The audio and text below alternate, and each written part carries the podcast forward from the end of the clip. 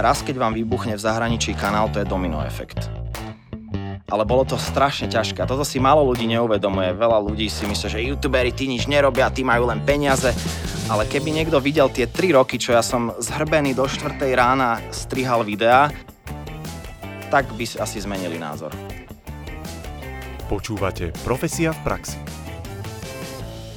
Som veľmi rada, že sa počujeme opäť. Ja som Nikola Richterová a dnes sa budeme rozprávať o youtuberoch.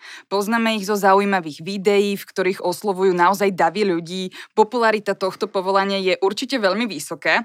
Môžem len dodať, že ceca pred rokom som mala tú možnosť prezentovať pre jedno detské publikum a keď som sa deti, ktoré mali tak okolo 12 rokov, spýtala, čím chcú byť, tak som dostávala presne tie odpovede, že chcú byť youtuberi alebo influenceri. A dnes sa preto vlastne pozrieme bližšie, že kto je to ten youtuber a nie je také prekvapenie, že s jedným youtuberom sa dnes budeme aj rozprávať. Takže je ním Peter Popluhár, alias teda Peter. Dobre som to povedala? Myslím si, že áno. Dobre. Ahoj. Ahoj, ďakujem za pozvanie. A teda ja som vlastne aj chcela dať nejaký taký úvod, že čo si ty, a našla som teda, že youtuber, komik, cestovateľ. Celkovo teraz by som ťa dala do takého toho postavenia, že predstav si, že naši posluchači nevedia, kto si a že sa dostávaš napríklad, že prichádzaš na nejakú oslavu a nepoznajú ťa tam ľudia a spýta sa ťa niekto, že čo robíš, kde pracuješ. Čo vlastne ty potom odpovedaš na takúto otázku? No, väčšinou, pokiaľ tí ľudia majú nad 18 rokov, tak tvrdím, že som nezamestnaný, pretože to má najlepšiu reakciu, lepšiu reakciu, ako keby som povedal, že som youtuber, pretože podľa mňa v spoločnosti, a nielen v slovenskej, ale aj vo svetovej spoločnosti panuje taký názor, že youtuberi robia hrozné blbosti. A s týmto sa čiastočne stotožňujem, pretože väčšina youtuberov, tým, že YouTube je primárne určený pre mladé publikum, robí blbosti. Ale keby som sa mal teda nejak definovať, tak sa asi definujem ako youtuber, pretože primárne robím videá na platformu YouTube.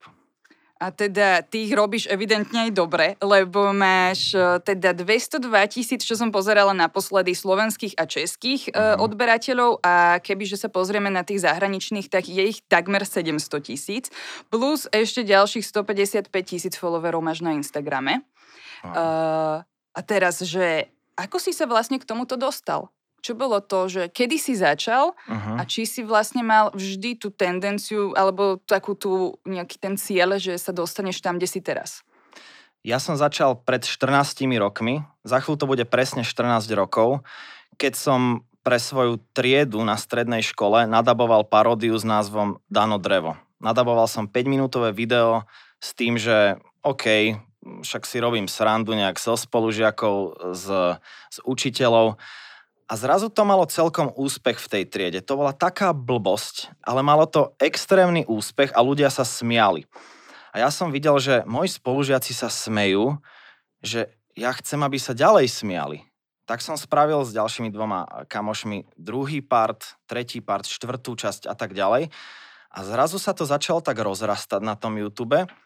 A občas sme uvideli aj komentár pod tým videom, ktorý nebol od našich spolužiakov. Čiže sa to nejak tak dostávalo už na našu školu a potom postupne sa to dostávalo akože do Bratislavy, lebo tam boli rôzne také bratislavské vtípky a potom sa to rozrastlo na celé Slovensko. A ja som si hovoril, že to je úžasné niečo, čo vskrsne v mojej hlave, zrazu zabáva davy, zrazu zabáva ľudí, ktorých ja ani nepoznám. A to bol naozaj úžasný pocit, že niečo, čo som ja vymyslel, zrazu niekoho rozosmeje, niekoho z Vranova nad Topľou napríklad.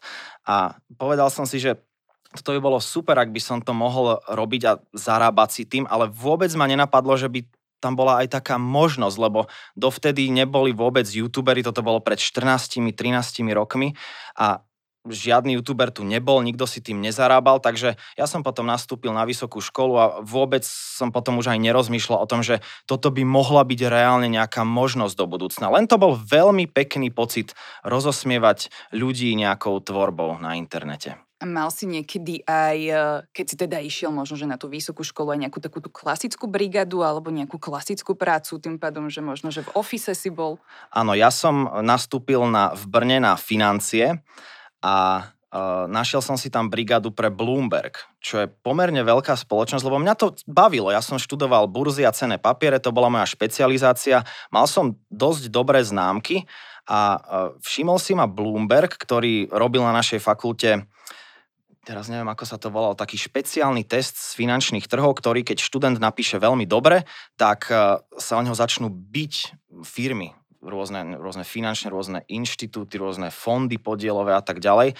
A ja som dostal možnosť tento test promovať, čiže robiť niečo medzi financiami a marketingom. Jednak ten marketing, to je niečo ako reklama, tam treba byť trošku tvorivý a to ma vždy bavilo už z toho Dana Dreva.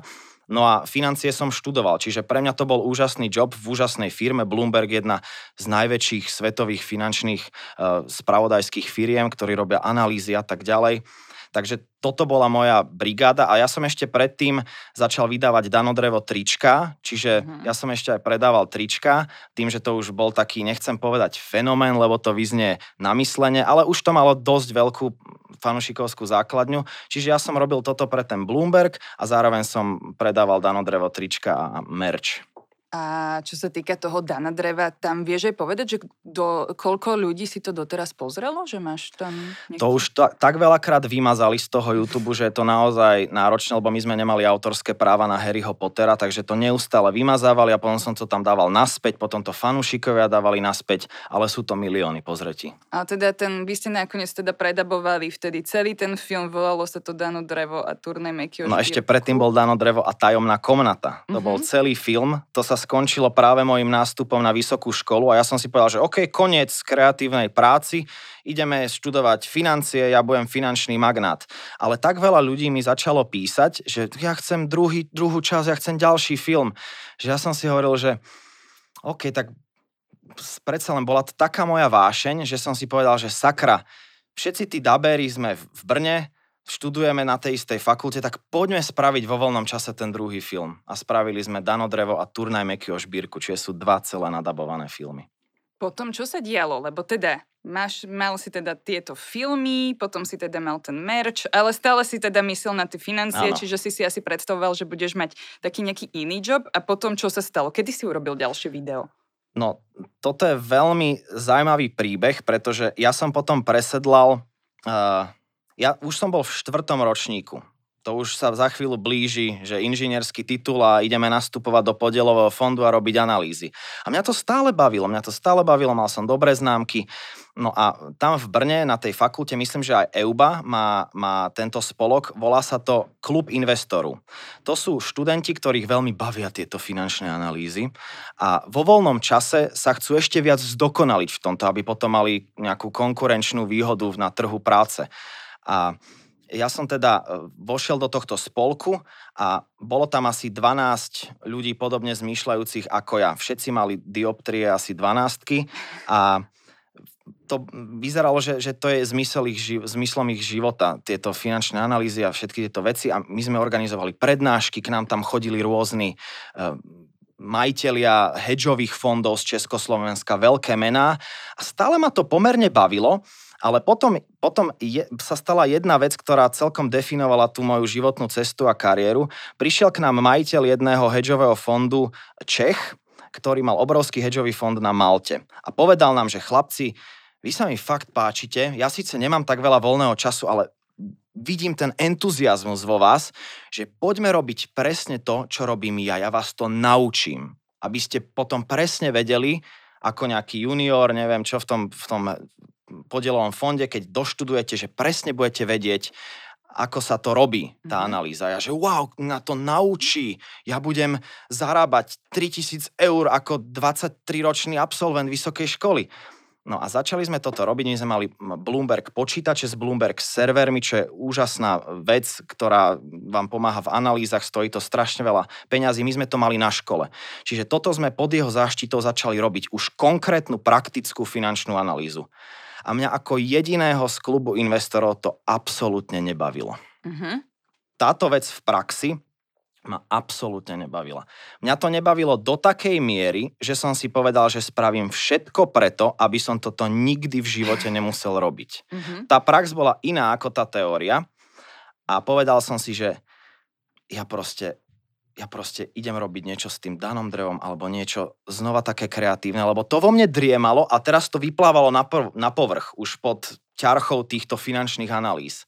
Takže som si, vtedy vlastne vznikla taká tá prvotná iskra a tá prvotná motivácia, ktorá ma dodnes ženie, že ja nechcem robiť nič iné, len toto, čo ma najviac naplňa. A teda to video kedy potom prišlo? Ja som si kontinuálne robil nejaké videá s kamarátom, my sme robili skrytú kameru, ale nezarábali sme si tým. V Brne počas voľného času sme občas robili také pranky, to nazvem.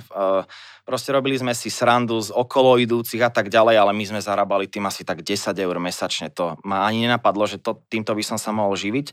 Ale ja som si potom, čiže tie videá stále kontinuálne vychádzali na tento kanál, ktorý sme mali, ale ja som si vtedy povedal, že ja si vytvorím nový kanál a spravím naozaj všetko preto, aby som do nejakých 3-4 rokov tým si mohol zarábať. Dobre, potom vlastne poďme teraz k tomu, že teraz si niekde a čo ty vlastne vo svojej kariére doterajšej považuje sa ten najväčší vrchol? Najlepšie tvoje video alebo niečo, čo sa ti udialo, čo povie, že toto sa mi podarilo, som hrdý, pozrite sa na to.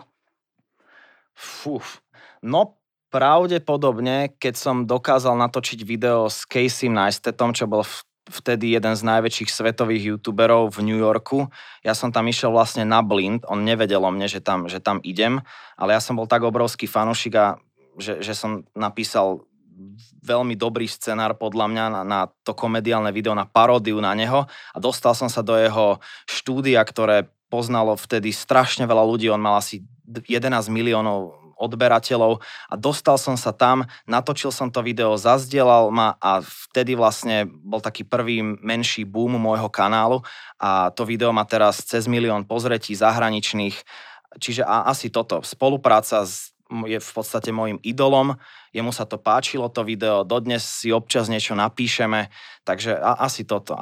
Čo sa týka videí, tak asi toto, potom sú aj ďalšie veci, ale čo sa týka videí, tak asi na toto som najviac hrdý. Teraz sme ťa tak pekne predstavili, že čo má za sebou. Teraz poďme na takú tú časť, že ako na to. A ty teda nahrávaš videa v angličtine. Áno. Prečo? To je výborná otázka. Vtedy, keď som si povedal, že prichádza toto životné rozcestie, že vytvorím si nový kanál a chcem sa týmto živiť, tak samozrejme najdôležitejšia otázka bola, či po anglicky alebo po slovensky. A existujú tzv. YouTubeové networky. To je firma, ktorá združuje mnoho youtuberov a radí im, povedzme, keď majú nejaký problém s copyrightom, keď majú nejaký problém s čímkoľvek, radí im so stratégiou, ako to robiť. Ja som sa dostal do jedného slovenského networku, najväčší slovenský network, myslím si, že aj československý, neviem, či môžem povedať. Áno. Volá sa Vydadu. Ja to veľmi rád spromujem, lebo tí ľudia sú úžasní. A oni mi radili už tak na začiatku, že čo teda, že Peťo, však ty máš dobrú angličtinu, samozrejme, už máš nejakú fanušikovskú základňu na Slovensku. Ak by si to začal robiť na Slovensku, bolo by to krátkodobo veľmi príjemné. Bolo by tam komentáre, mal by si veľa pozretí, bolo by to super, ale z dlhodobého hľadiska je to lepšie robiť po anglicky. Bude to strašne náročné, bude to demotivujúce, nebudeš tam mať možno roky pozretia, budeš sa s tým, neviem, či môžem nadávať, kašľať, budeš sa s tým kašľať dlhé noci, večery a nebudú ti tam pribúdať ani peniaze, ani subs, ani odberatelia, ani komentáre, ale rob to po anglicky. Rob to po anglicky, ak je toto tvoja vášeň, rob to po anglicky a raz to príde. Tak som si povedal, že po anglicky a mali úplnú pravdu. To bola jedna z najlepších rozhodnutí môjho života, robiť to po anglicky. No a ty si vlastne rozprával, že si založil potom ten ďalší kanál a že mal si teda cieľ do 3 rokov začať nejak zarábať. Ano. Podarilo sa ti toto? To sa tak hovorí, že keď si založíte firmu, tak väčšinou to trvá 3 tie ťažké roky a potom by mal prísť ten boom a takmer úplne presne to boli 3 roky. Ja som sa 3 roky veľmi, veľmi trápil. Presne tak, ako hovorili, nepribúdalo. Ja som sa, viete, čo to je za demotiváciu, keď píšete scenár, povedzme, 2 týždne, potom hľadáte anglicky hovoriacich hercov, ktorým, tým, že nemáte peniaze, nemôžete im platiť.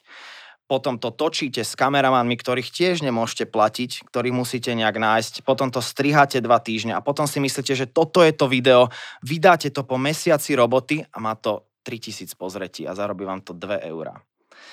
Takže toto sa dialo 3 roky. Našťastie ja som mal Patreon, čo je stránka, kde fanúšikovia vás môžu finančne podporovať. To mi dávalo nejakých 500-600 eur mesačne, čiže ja som seriózne živoril tie 3 roky. A, no a bolo to proste strašne demotivujúce a potom po tých 3 rokoch to prišlo. Proste prišiel boom a vtedy to je domino efekt. Presne tak, ako hovoril tí moji ľudia z networku. Raz, keď vám vybuchne v zahraničí kanál, to je domino efekt. Ja teraz žijem môj sen, by sa dalo povedať. Naozaj... Ale bolo to strašne ťažké. Toto si málo ľudí neuvedomuje. Veľa ľudí si myslí, že youtuberi tí nič nerobia, tí majú len peniaze. Ale keby niekto videl tie 3 roky, čo ja som zhrbený do 4:00 rána strihal videá, tak by asi zmenili názor. A teraz otázka k tým financiám. Ja sa ťa nejdem pýtať, že koľko teraz zarábaš, lebo to nie je úplne zvyčajné a nie je to ani moc slušné na Slovensku, ale aké máš teraz... Skade máš teraz tie príjmy, všetky, ktoré máš? Najviac príjmov mám z YouTubeových pozretí zo zahraničného kanála.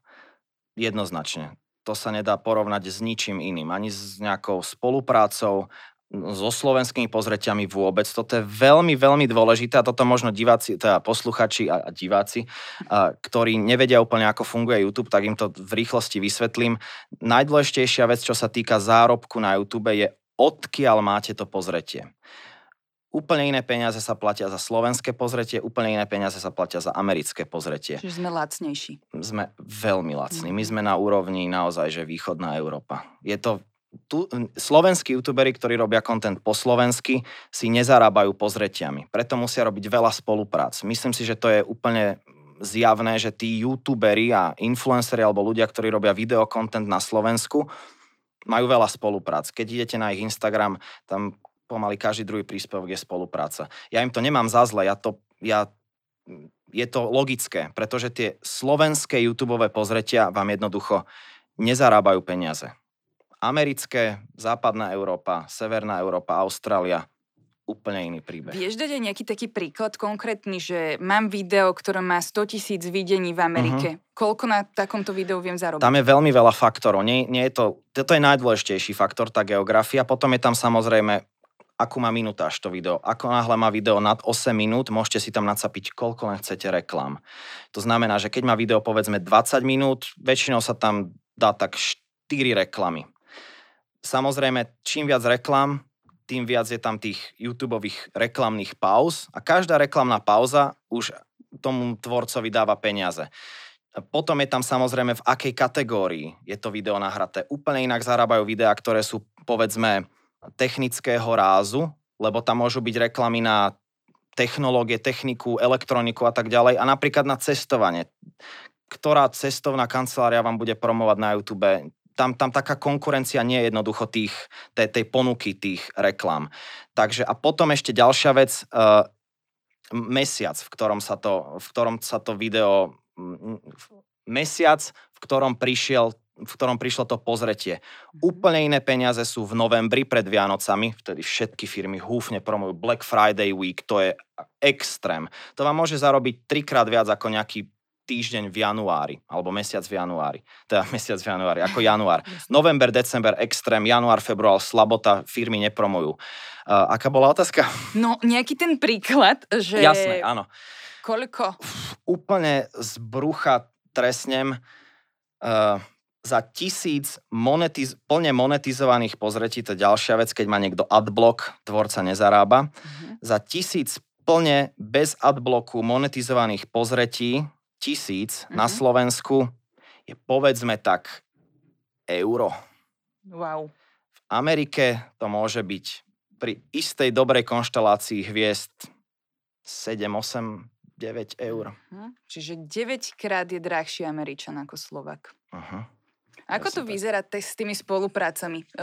Firma ťa oslovuje ťa firma iba na tie videá na YouTube, alebo ťa oslovujú aj na Instagram. Ja som vlastne rozprával, že ty tam máš 155 000 followerov. Ty si aj teda influencer? Alebo...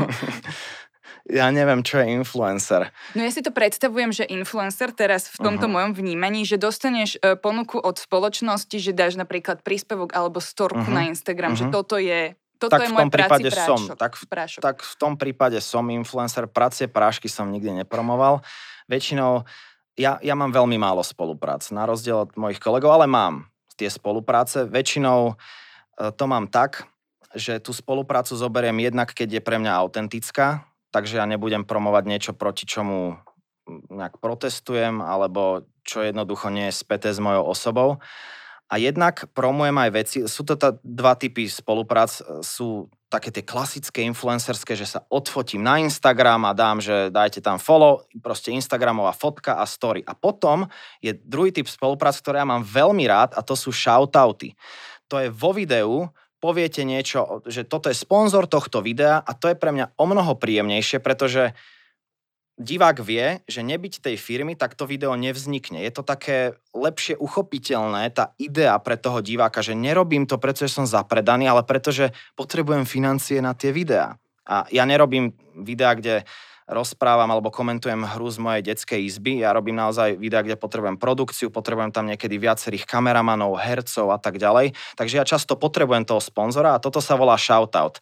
Ja poviem v druhej minúte videa, že máme trošku pauzičku, milí diváci, a teraz minútu hovorím o tej službe alebo o tom produkte a potom video ide ďalej. Takže ja robím tieto dva typy spoluprác. Potka. No a teda Peter, neviem, či to hovorím, podľa mňa tam dávam 1P navyše. Sú tam buď 3 alebo 4, sám neviem. Dobre, tak si firmou a... Áno, si SROčka. Firmou. A teda koľko má spolupracovníkov? Že s koľkými ľuďmi ty spolupracuješ na takom jednom videu? Uh-huh. No, väčšinou spolupracujem s jedným hlavným. To je môj taký dvorný spolupracovník, to je... Možno niektorí budú poznať Maťo Zedniček alebo Vlado, on hrá takého alkoholika a on je všetko v jednom, tento človek. To je neuveriteľné, pretože je to jediný človek v mojom živote, ktorý vie presne, ako zmýšľam, čo sa týka strihu, kamery, kreativity. Ja som veľmi rád, že takéhoto človeka som dokázal nájsť. No a toto je proste ten môj dvorný spolupracovník, ktorý často jednak hráva v mojich videách, a je to ten, ktorý je takmer vždy za kamerou. Je to ten, s ktorým občas aj strihávam tie videá, a tomu normálne proste fakturujem. No a tým, že tá moja tvorba je taká nehomogénna, tak ja na cestovateľské videá nepotrebujem nikoho okrem seba. Potom mám ešte druhý taký formát, kde potrebujem v podstate len tohto Vlada. No a potom ten tretí formát, tak tam si vždy nájdem nejakých hercov. To sú tie komediálne scénky, kde si na pol hodinku niekoho nájdem. Takže záleží to vždy od toho scenára toho komediálneho videa. Á, dobre, čo sa týka strihania videa, toto je stále tvoja záležitosť? Nemáš na to ľudí? Nie, absolútne nie. Strih je pre mňa to, kde sa tvorí to umenie, alebo ako by som to nazval. Ja nedokážem mať človeka, ktorý by strihal komediálne alebo cestovateľské video za mňa. Pre mňa je to jednoducho taká istá situácia, ako keď, povedzme, dáte maliarovi plátno a farby a teraz mu poviete, že... Ty to nebudeš kresliť, tuto je Joško, ktorý to nakreslí. Ale má farby, to je presne to, že niekto má ten footage, niekto má tie surové zábery a má ten strihací program a nastrihá to. Ale keď dáte dvom strihačom ten istý footage, tak z toho vzniknú úplne dve odlišné projekty, čiže ja si striham. Ja v podstate, to je to, čo robím prakticky každý deň, ja zhrbený striham. No presne si ty už načrtol vlastne v tých tvojich odpovediach, že o youtuberoch hovoria, že to sú nič nerobia, veď iba také videá pridávajú, je to iba sranda, je to iba blbosť. No ale keď hovoríš, že ty si to strihaš sám, tak ako vyzerajú tvoje dni, že koľko ty vlastne pracuješ? Ja som extrémny workoholik, extrémny, ale ja nemám rád slovo workoholizmus, pretože keď je toto vaša vášeň, tak pre mňa je to jednoducho, to nie je práca. Pre mňa je to sranda, ale zároveň aj práca, ale primárne je to sranda. Preto ja som rád, keď robím tú kreatívu, keď striham povedzme 3 týždne každý deň, tak potom už až tak ma to nebaví. Ale môj deň, tým, že mám nehomogénnu tvorbu, tak vyzerajú rôznorodo. Keď robím cestovateľské videá, tak som niekde v Afrike, vstanem a zapínam kameru a ide celý deň. A takto je to každý jeden deň. Keď strihám, tak vstanem, idem povedzme si zacvičiť, no a potom som zhrbený 10 hodín pred notebookom alebo pred stolným počítačom. Keď zháňam hercov, tak sa snažím simultáne s 15 ľuďmi komunikovať, produkčne zastrešiť rekvizity. Čiže je to veľmi, veľmi nehomogénne. Nedá sa povedať, že môj deň vyzerá takto. Každý deň je iný. Teraz si predstav obdobie posledných 2 rokov. Čiže tam je 1,5 roka. aj koronakríza, ešte pol roka toho normálneho. Áno. Mal si počas tohto obdobia dní, kedy si nič nerobil, čo by súviselo s tými videami? Vôbec. Mal som 4 dní v Chorvátsku, čo som si povedal, že potrebujem trošku vypnúť a išiel som s kamarátmi do Chorvátska minulé leto. A teraz som mal 4 dní v Keni. To som točil 10 dní v Tanzánii, jeden velikánsky projekt a potom som si povedal, že 4 dní v Keni nebudem nič robiť. Čiže za posledné 2 roky som mal 8 dní, keď som vypol mozog. My sme sa vlastne aj s tebou, keď sme sa dohadovali na tomto rozhovore, tak bolo to... Koľko to trvalo? Mne sa zdá, že 2 mesiace? Dlho. Čiže máš ty vlastne... Vieš si ty zosúľadiť aspoň tak, že voľný... Máš ty vlastne vôbec, lebo sa rozpráva aj teraz v súvislosti s koronakrízou, že ako si máš strážiť svoj pracovný čas, svoj voľný čas. Ty vlastne to vieš rozdeliť? Čo je tvoj voľný čas a pracovný čas? Nie. Asi nie. Moja priorita, mám 28 rokov. Ja som si povedal, že keď teraz treba extrémne makať, takže extrémne makám. A ešte k tomu ma to baví, čiže to neberem ako extrémnu makačku. A čo sa týka voľného času, tak ja mám okolo seba veľa veľmi dobrých kamarátov a napríklad aj dneska ideme do mesta na pivo a na burger. Ale nie je to také, že by som chodil po dovolenkách, že by som chodil na nejaké niekoľkodňové výlety a ja často dokonca aj ten môj voľný čas a to, čo ma baví mimo tých videí, dávam do tých videí. Napríklad pred 0,5 rokom sme si povedali s mojimi kamošmi, že poďme dať Kilimanjaro. To nesúvisí nejak s videom. Ale Kilimanjaro je strašná nuda pre mňa, pretože tam už chodia starci a neviem čo a malé deti z Holandska a ich rodičia, ktorí majú veľa peňazí. Tak sme si povedali, že poďme dať Kilimanjaro za 24 hodín. A začali sme chodiť spolu na túry, začali sme robiť také špeciálne dýchacie cvičenia, lebo za 24 hodín to takmer nikto nedal. A spravil som z toho dokument, z celej tej prípravy. Čiže som spojil ten môj voľný čas v úvodzovkách s tým videom a teraz akurát vyjde obrovský 50-minútový dokument z tejto neuveriteľnej misie, ako sme dali Kilimanjaro. Čiže ja vždy, keď ma niečo začne baviť, tak ja to nejak tak zakomponujem do tých videí. To je príjemné s užitočným. Spájam. Teraz idem na ďalšie rady od odborníkov. Tiež odborníci rozprávajú o tom, ako treba myslieť na budúcnosť a v podstate, že počas svojej práce tiež treba stále napredovať, učiť sa svoje veci, aby si nezaspal dobu. Ono asi pri tom, čo ty robíš, ty musíš sledovať tie trendy, ale vie si predstaviť, že by teraz nastala taká doba, že tak ako vtedy si mal tie financie, že zrazu by si mal, že aj to video, že už v tom nebudeš vidieť zmysel. Že vedel by si potom, že čo budeš robiť? Ja si neviem predstaviť situáciu, že by som prestal vidieť zmysel v kreatívnej práci, pretože niekedy vy jednoducho prídete na to, čo je vaša životná misia, teraz neviem ako Silvia Šuvadová s Tretím okom, ale niekedy na to jednoducho prídete. A ja mám to šťastie, že som na to prišiel a ja som vždy bol šašo, ja som vždy bol triedny šašo, ja som vždy chcel zabávať, vždy. A vo mne to driemalo, potom prišli tie financie, tam to trošku zaspalo a potom to znova vybuchlo. Čiže ja viem, že toto je moja životná cesta. Ak to nebude video, ja napríklad teraz mi vyjde druhá kniha, to je tiež kreatívna práca, to je tvorba. Čiže možno, že video zakape, ale ja vždy budem robiť tú kreatívnu prácu, lebo ja chcem zabávať diváka, poslucháča, čitateľa, to je jedno. Vždy chcem proste zabávať a prinášať nejakú tvorbu ľuďom. Čiže keby išiel napríklad YouTube presne nejak dole, ty si vieš predstaviť, že si prispôsobí. No jasné, začnem písať knihy. Podľa mňa to smeruje možno aj k tomu,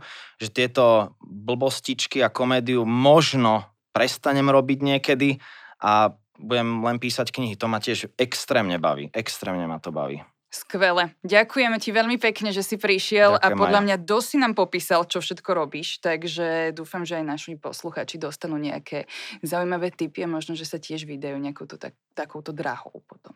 Ja dúfam, nájdite svoju životnú cestu. To je asi to, čo chcem na záver povedať. Je to ťažké, ale skúste to. Budete mať o mnoho lepší život potom. Tak. A teda s našimi poslucháčmi sa počujeme pri ďalšom dieli. Zatiaľ do počutia, majte sa. Majte sa.